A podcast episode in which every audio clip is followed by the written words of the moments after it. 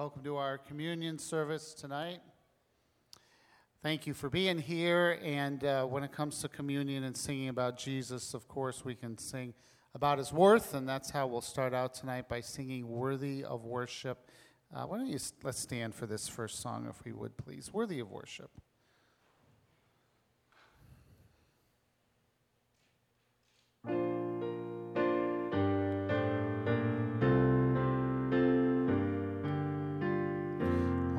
Jesus is worthy.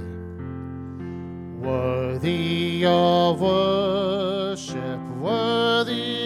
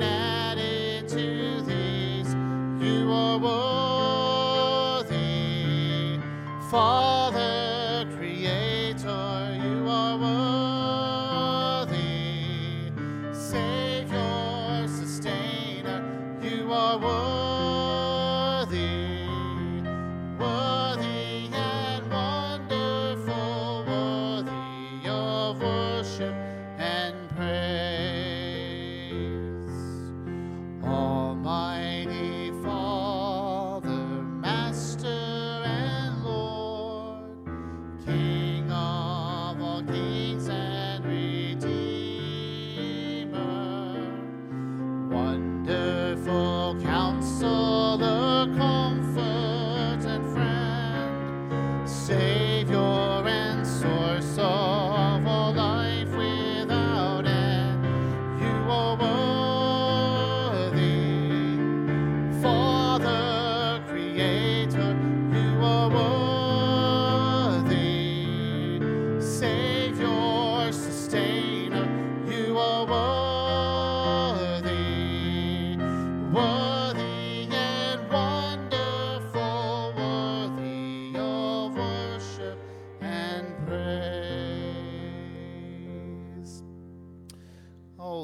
than just a pretty song, Father. It's a song that we mean from our hearts as we recognize communion service tonight. Thank you so much for Jesus Christ, the one that already was worthy before coming to earth, but sh- humbly, graciously showed it to mankind, sacrificially in every way, and the only worthy sacrifice that ever could be. Thank you so much for paying our price. In Jesus' name. Amen. All right. My Savior first of all.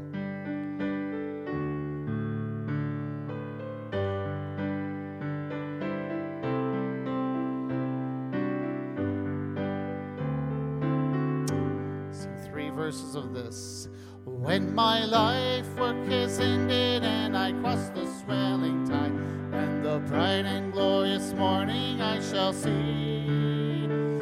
shall know my Redeemer when I reach the other side, and his smile will be the first to welcome me.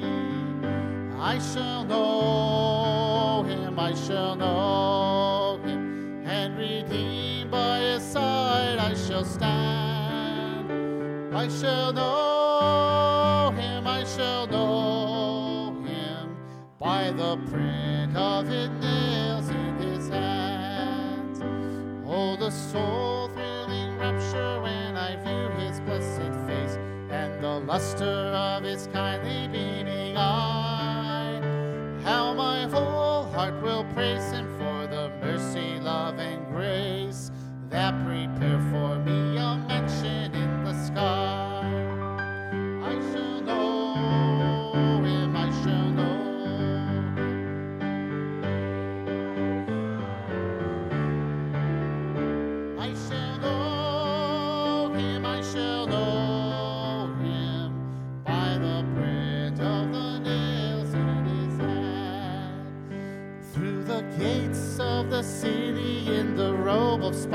white,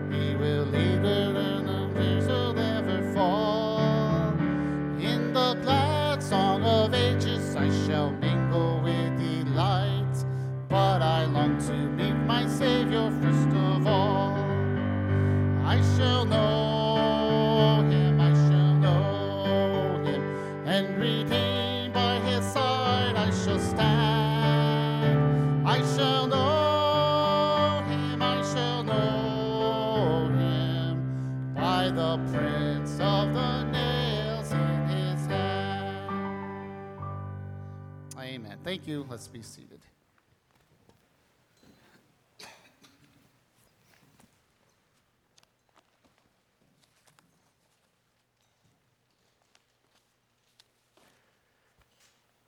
Direct your attention to begin this evening to John chapter 20. In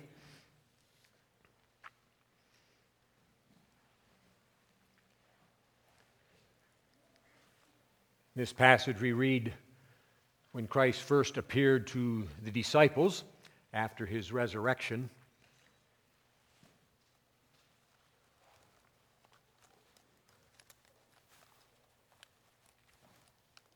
Maybe I'll get my glasses out. I don't know.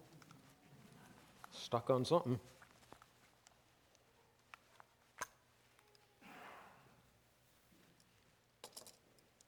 I'm not listening to the radio or anything. That sends pulses to my back and kind of soothes it a little bit. It's not on right now, but anyway. John chapter 20 and verse 19. Then the same day at evening, being the first day of the week, when the doors were shut where the disciples were assembled for fear of the Jews, came Jesus and stood in the midst and said unto them, Peace be unto you. And when he had so said, he showed unto them his hands and his side. Then were the disciples glad when they saw the Lord. He showed to them after his resurrection his hands and his side, the wounds of his crucifixion. We know that when Christ was nailed to the cross, he put nails through his hands and through his feet, and then the spear through his side. The soldier pierced his side. But this is after his resurrection. This is in Jesus' glorified body. And yet he still has the wounds of the crucifixion. I read in Scripture when I get to heaven in my glorified body, there will be no more sickness, no more disease, no more back pain, uh, no more glasses. All of our, our ailments will be healed. All of our, our imperfections will not be there anymore. The song we just sang, My Savior First of All, written by Fanny Crosby. She's not going to be blind anymore. The glorified body is going to be perfect. And yet it seems here that there's going to be one glorified body that's not perfect. It's going to have wounds. We won't, but apparently Jesus in his glorified body kept his wounds. So my question tonight is simply why? Why did Jesus keep his wounds? Let's bow in prayer. Father, guide us this evening as we would consider this thought and rejoice in our Savior's sacrifice in our behalf. Rejoice in the wounds on his hands, his feet, reminding us of that sacrifice for us. And as we gather around this table tonight, we are to remember that sacrifice. For our sins, he died. For our sins, he was crucified. He took the penalty in our place so that we might stand someday at his side redeemed. It's in Jesus' name we pray. Amen. Here in John 20, when Christ appeared to the disciples, he showed them those wounds, and immediately that identified Christ, that it was indeed the same Christ, the same Jesus. It was not uh, an impostor. It was not just in spirit, he was there in body. It was a bodily resurrection. And we also read that uh, at that time, Thomas was not there. And uh, over in verse 24, but Thomas, one of the twelve, called Didymus, was not with them when Jesus came. The other disciples therefore said unto him, We have seen the Lord. But he said unto them, Except I shall see in his hands the print of the nails, and put my finger into the print of the nails, and thrust my hand into his side, I will not believe. Thomas said, Unless I see those wounds, I'm not going to believe it. Well, verse 26 And after eight days again, the disciples were inside, and Thomas with them. Then came Jesus, the doors being shut, and stood in the midst and said, Peace be unto you. Then said he to Thomas, Reach here your finger. Behold my hands. Reach here your hand and thrust it into my side, and be not faithless, but believe. And Thomas answered and said unto him, My Lord and my God. Why did Jesus keep his wounds? Well, one reason it was his identification. It identified him as indeed the one who was crucified. Again, he was not an impostor. He rose again. And he was not just in spirit, but he was in body. It was a bodily resurrection. And so he keeps those wounds as his identification. First to the disciples without Thomas, and he showed them the wounds, and, and they, they believed. And then when Thomas was there, he said, Go ahead. He took Thomas up on his word. He said, Go ahead. Now, there's no indication that Thomas put his finger into those wounds. Thomas saw and believed. So Christ kept those wounds simply as his identification. And as we just sang, uh, Fanny Crosby, again being blind, she said, I'm going to see my Savior and I'm going to know him by the print of the nails in his hand. We're going to see Christ. We're going to know him because of the print of the nails in his hand. That will be his identification.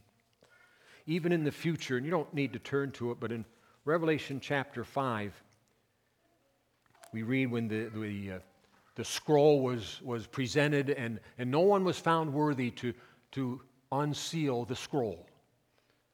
But then it says, I wept, that is John, I wept much because no man was found worthy to open and to read the scroll, neither to look on it. And one of the elders said unto me, Weep not. Behold, the lion of the tribe of Judah, the root of David hath prevailed to open the scroll and to loose its seven seals. And I beheld, and lo, in the midst of the throne and of the four living creatures, and in the midst of the elders stood a lamb, as though it had been slain. How did John recognize a lamb that had been slain? Did he see the wounds of our Savior? The only way he could recognize the lamb that was slain would be the, the wounds of crucifixion. And John identified this one as the lamb that was slain. He kept his wounds for his identification. I think he also kept his wounds for his glory. For his glory. If you want to, you can turn with me to 1 Peter chapter 1.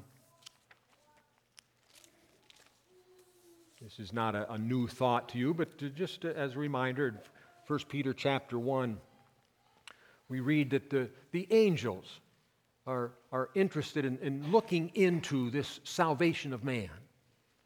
God didn't provide salvation for the fallen angels, but He did provide salvation for the fallen man.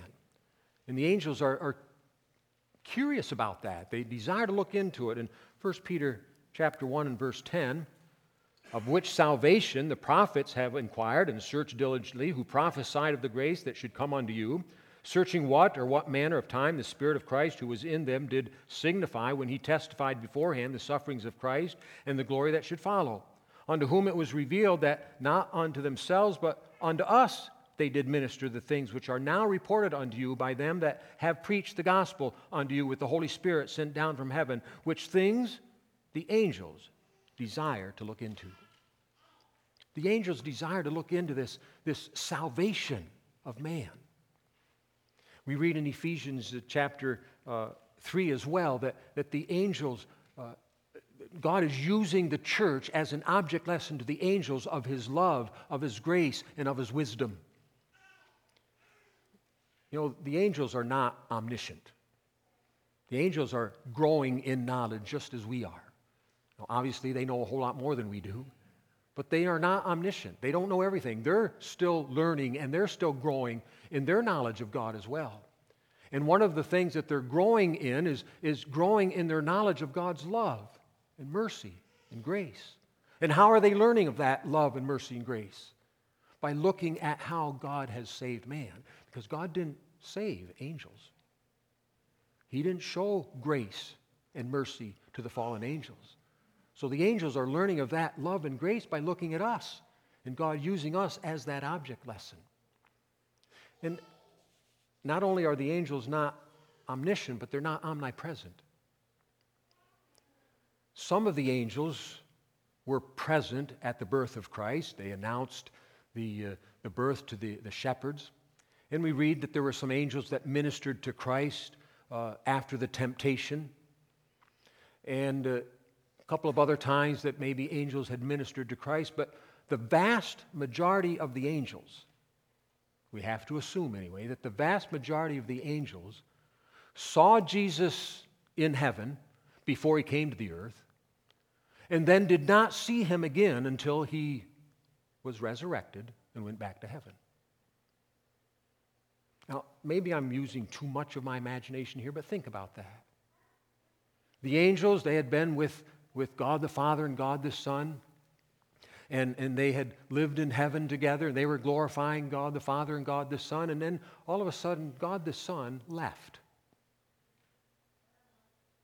33 years later, he's back. He's back with a body. And that body has wounds in it. Can you imagine the, the, the questions that that must have raised? Where did you go?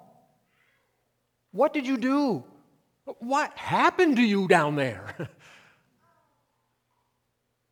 and as they learned the answers to those questions, they grew in their knowledge of God's love and God's grace and God's mercy. And so he kept those wounds for his glory, even among the angels.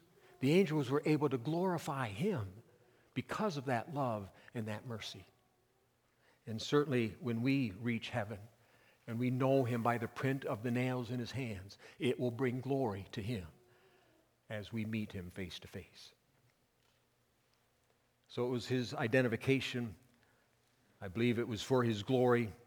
I'd say he kept his wounds also as, as uh, I don't know, maybe a lack of a better term, for, as a trophy or as a badge of courage or, or maybe a sign of victory, however you want to think about that. Think about a, a soldier who, who is in battle and gets wounded.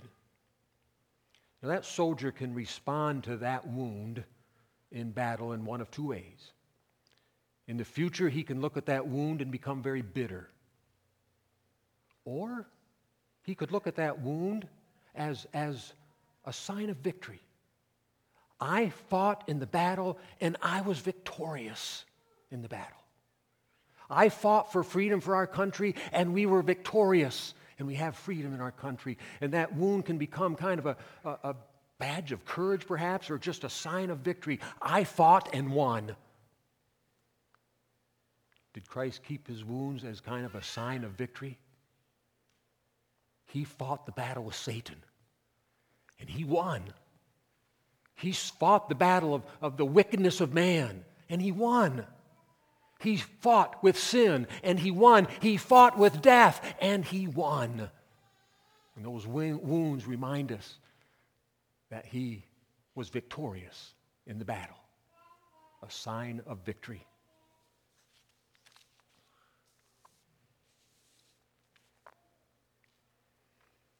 He kept his wounds, I believe, also as an accusation against the unbeliever.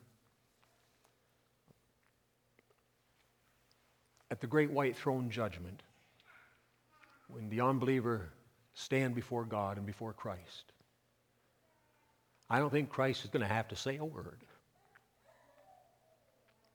He'll just show them his wounds. and every excuse will be wiped away. Man comes up with all kinds of excuses why they don't accept Christ. And sometimes, perhaps, some of the excuse, well, my sin's not that bad. I certainly don't deserve hell. And all Christ has to do is show his wounds. Yes, man is wicked, man is depraved. This is what man did to the Creator. You do deserve hell. You'll just have to show his wounds. And those wounds, in and of themselves, will be the accusation against the unbeliever. In Romans chapter 3, again, you don't need to turn to it, it says that every mouth will be stopped and all the world will become guilty before God. What's going to stop every mouth? The wounds of our Savior. What will pronounce the whole world guilty before God? The wounds of our Savior. He just has to show them.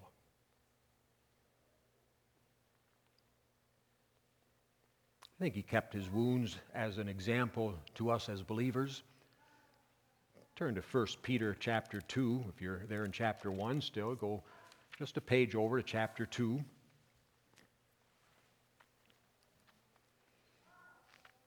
Verse 21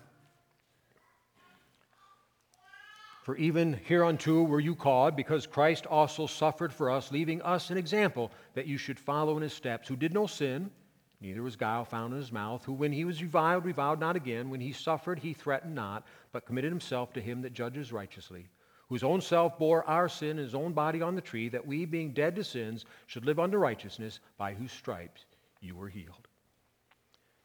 He says that Christ suffering left us an example that we should follow in his steps.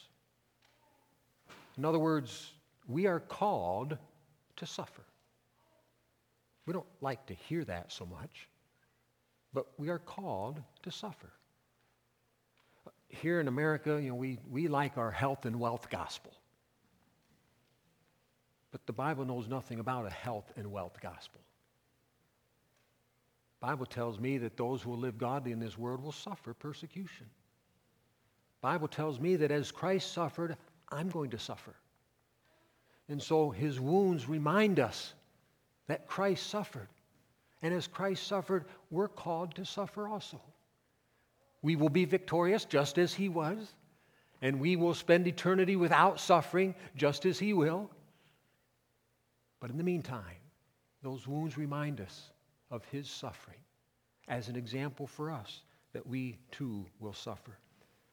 Those that will live godly will suffer persecution. Christ suffered persecution, leaving us an example, and those wounds remind us of that example.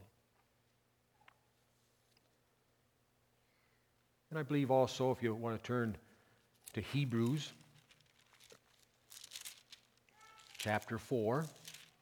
Just back a few pages from 1 Peter there, Hebrews chapter 4. That verse, uh, those verses that we, we love so much in Hebrews chapter 4 and verse 14. Seeing then that we have a great high priest that has passed into the heavens, Jesus, the Son of God, let us hold fast our profession, for we have not a high priest who cannot be touched with the feeling of our infirmities, but was in all points tempted like as we are, yet without sin. Let us therefore come boldly unto the throne of grace, that we may obtain mercy and find grace to help in time of need. We have a high priest that can sympathize with us.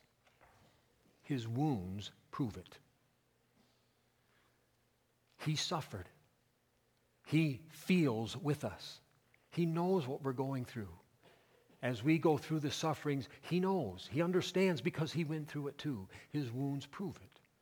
And so his wounds prove his, his sympathy for us. His wounds prove his empathy for us. He experienced what we experience. And because we know that truth, we can come to a, a God that does know what we're going through. You know, think about praying to a God perhaps that, that never became a man. and really never experienced what we experience, it wouldn't be the same, would it? But our God did experience what we experience. He did suffer. He can sympathize with us. He does know what we're going through. And because He knows what we're going through, we can come boldly to that throne of grace and find help in time of need. We can come to one who, who feels with us and find that grace and that help. His wounds prove that He is sympathetic towards us. Why did Jesus keep his wounds?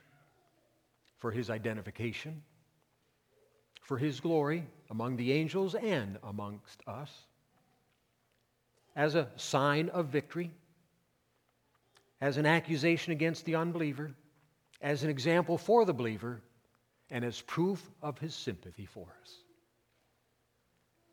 I shall know him. I shall know him by the print of the nails in his hand. Let's bow in prayer. Thank you, Father, for our time together around this table tonight when we can remember our Savior's sacrifice, the print of the nails in his hand, prove that sacrifice, prove his victory over sin and death. Just as an example for us and as, as proof as of, of his sympathy for us, Father, we just rejoice in the print of the nails in his hand. It's in Jesus' name we pray. Amen.